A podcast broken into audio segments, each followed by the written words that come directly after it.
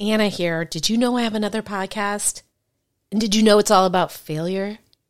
Well, at this point, you'd have to answer yes to both of those questions because I just told you. But my other show isn't just about failure, it's about failing your way to success. Yes, success. Because the most successful people are often just the people who've gotten up the most times after their failures. Don't believe me? Go download Fail Your Way to Success wherever you get your podcasts or go to failyourway.com for more info. Now back to the show. I wouldn't say we fell in love right away. I think we were, as they call it in the biz, trauma bonding. And then after eight years of being insufferably sober, I started drinking again. Addicts tend to be rather sensitive people. Aren't you Marc Maron? I'm like, yeah. And she goes, what happened to you?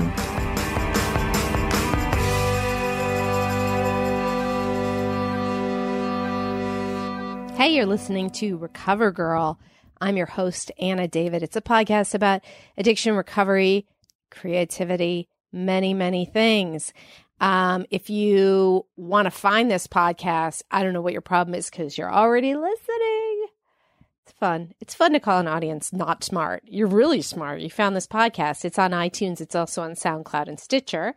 And uh, you can find out more about this person talking if you want to go to annadavid.com and you can see more about this podcast by going to recovergirlpod.com. I've got about 360,000 sites. So I'm going to also tell you that if you are interested in becoming a writer and finding out about my coaching program for writers, where one of 10 students gets a meeting with an agent and a, publisher, go to annadavidcoaching.com and sign up.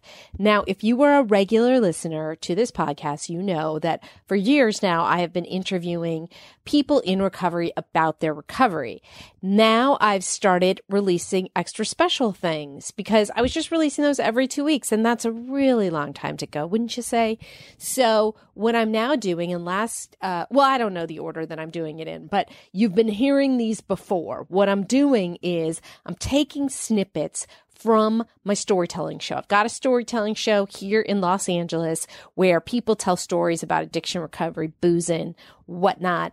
And I am, they've been recorded because they were on Facebook Live. That show is called Hammered Time.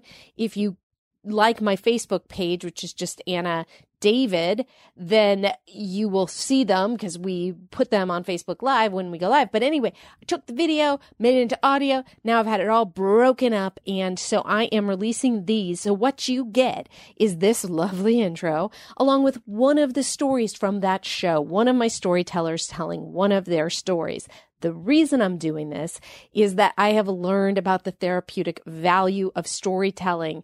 That's why I now do something called therapeutic performing. And I've been going into treatment centers in different places and, um, showing sorry i just got a text got distracted bright shiny object uh, showing the people there how to write essays perform them and then we do a killer we don't call it that, but we do a performance.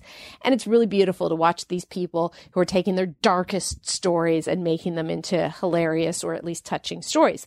Anyway, if you want to know more about that, go to annadavid.com workshops.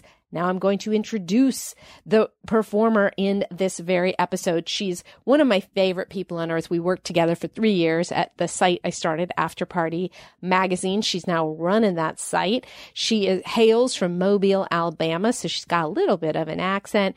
She's a comedian, a writer, an actress. She has been, um, she tours all over. She's been at a bunch of the comedy festivals, Bridgetown, Women in Comedy, and she wrote for an Emmy nominated show that has James Franco in it.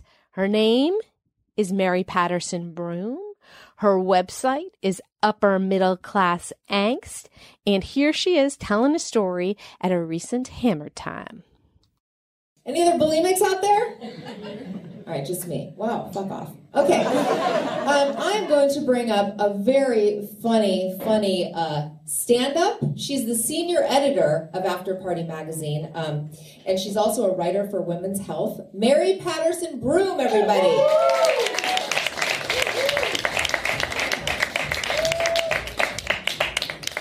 Keep it going for. Oh, God. Okay. Who saw? Uh, who saw? Keep it going for Stefanie Wilder Taylor, everybody.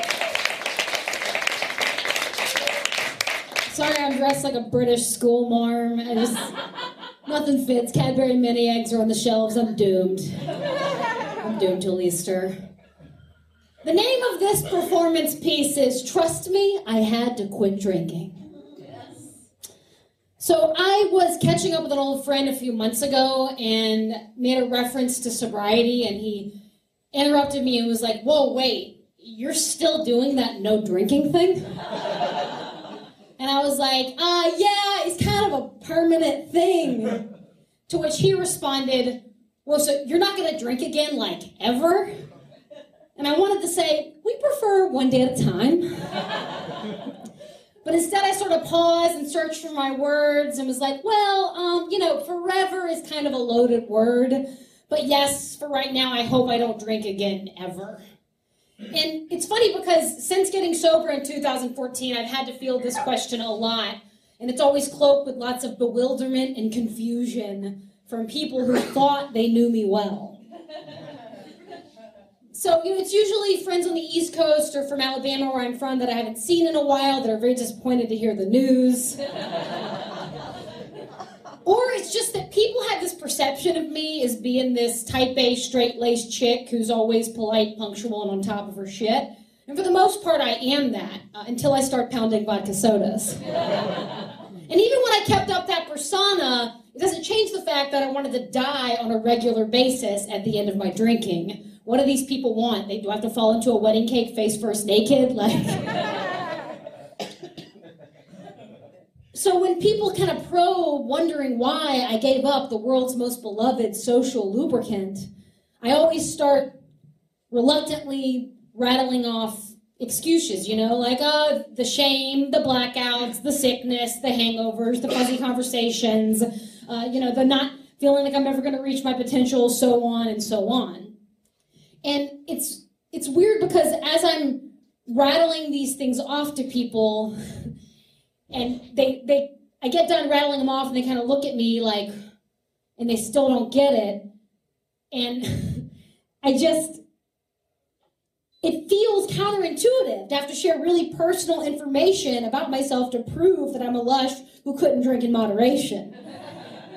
You know, it's like I want to just be blunt and say, "Hey, trust me, it wasn't good. If it was a choice, I definitely wouldn't choose to not drink alcohol." but it's not. It got really bad. But for some reason, that's never enough. These people are just insatiable. it's pretty ridiculous. But what gets really weird is when I start to question, when they start to question me if I had a problem, I start to question if I had a problem. And that's when it gets sort of this dangerous line of thought, you know? And I start to go, wow, I mean, am I being dramatic? Do I really need to do this whole I'm an alcoholic hoopla? like surely now that I've gone this long without it, I've recalibrated and I've gotten to a place where I could take it or leave it, you know? I mean, gay people come out of the closet and then go right back in all the time, right? surely I don't have to do this sober thing like forever, forever, right? And that's where it gets shady because I start negotiating with myself. I'm like, okay, I'll drink. Uh, I'll drink when I turn 65. I'll, I'll drink when I'm a successful comic writer. I'll drink when I'm diagnosed with an incurable disease. I mean, that's going to be really sad, right? Who wouldn't drink that? I'll drink when my parents die, of course. That's the right time to drink. And that's where it gets shaky, you know? It's like, that's why I know, damn it, I'm not doing the spiritual work to seek happiness and peace within myself. It's like if spirituality is going to the gym, I'm taking too many cheat days and I'm out of shape. Thank you, ma'am. Thank you. And so, whenever I get into this delusional line of thought where I think I can drink again, I go to my computer and I turn to this very trusty Microsoft Word document on my desktop entitled The Sober Project. And I started it in 2013, and I basically chronicled all my attempts to abstain or control my drinking month after month. And at the end, I just have a bullet point list of all the reasons I ultimately quit for good.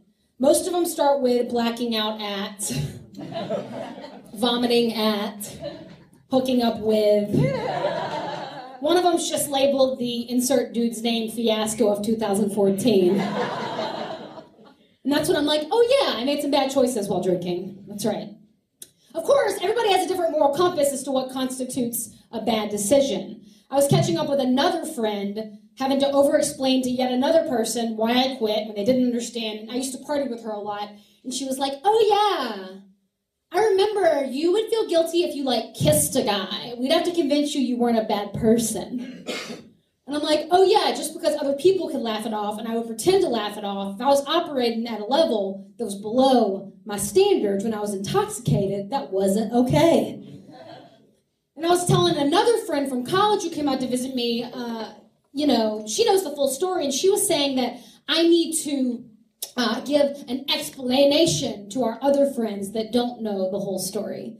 And I started to rattle off my usual thing, and I was like, wait a second, no, I don't owe anybody anything at all. Like, how they mourn the former party girl they could always count on to take another tequila shot or hook up at a wedding and give them something to laugh at on Sunday, that's on them. Not that my friends are assholes, I'm sure they would come from a place more of concern than grief. But uh, clearly, having to explain it to yet another person ruffled the old feathers for sure. I just know that uh, ultimately, like the reason I quit was my own, and that's all that matters. And one of my favorite pieces of advice I ever got was you don't have to tell anybody anything, and that's sort of what I go by now. It doesn't matter that uh, no one ever inter- intervened or said I had to go to rehab. The choice to quit was my own, and I'm so, so grateful for it. Um, I do wonder what would happen if my hard drive that I refuse to back up dies and I lose the Sober Project Word doc. I need to print that shit really soon. Thank you. I'm Mary Patterson Graham.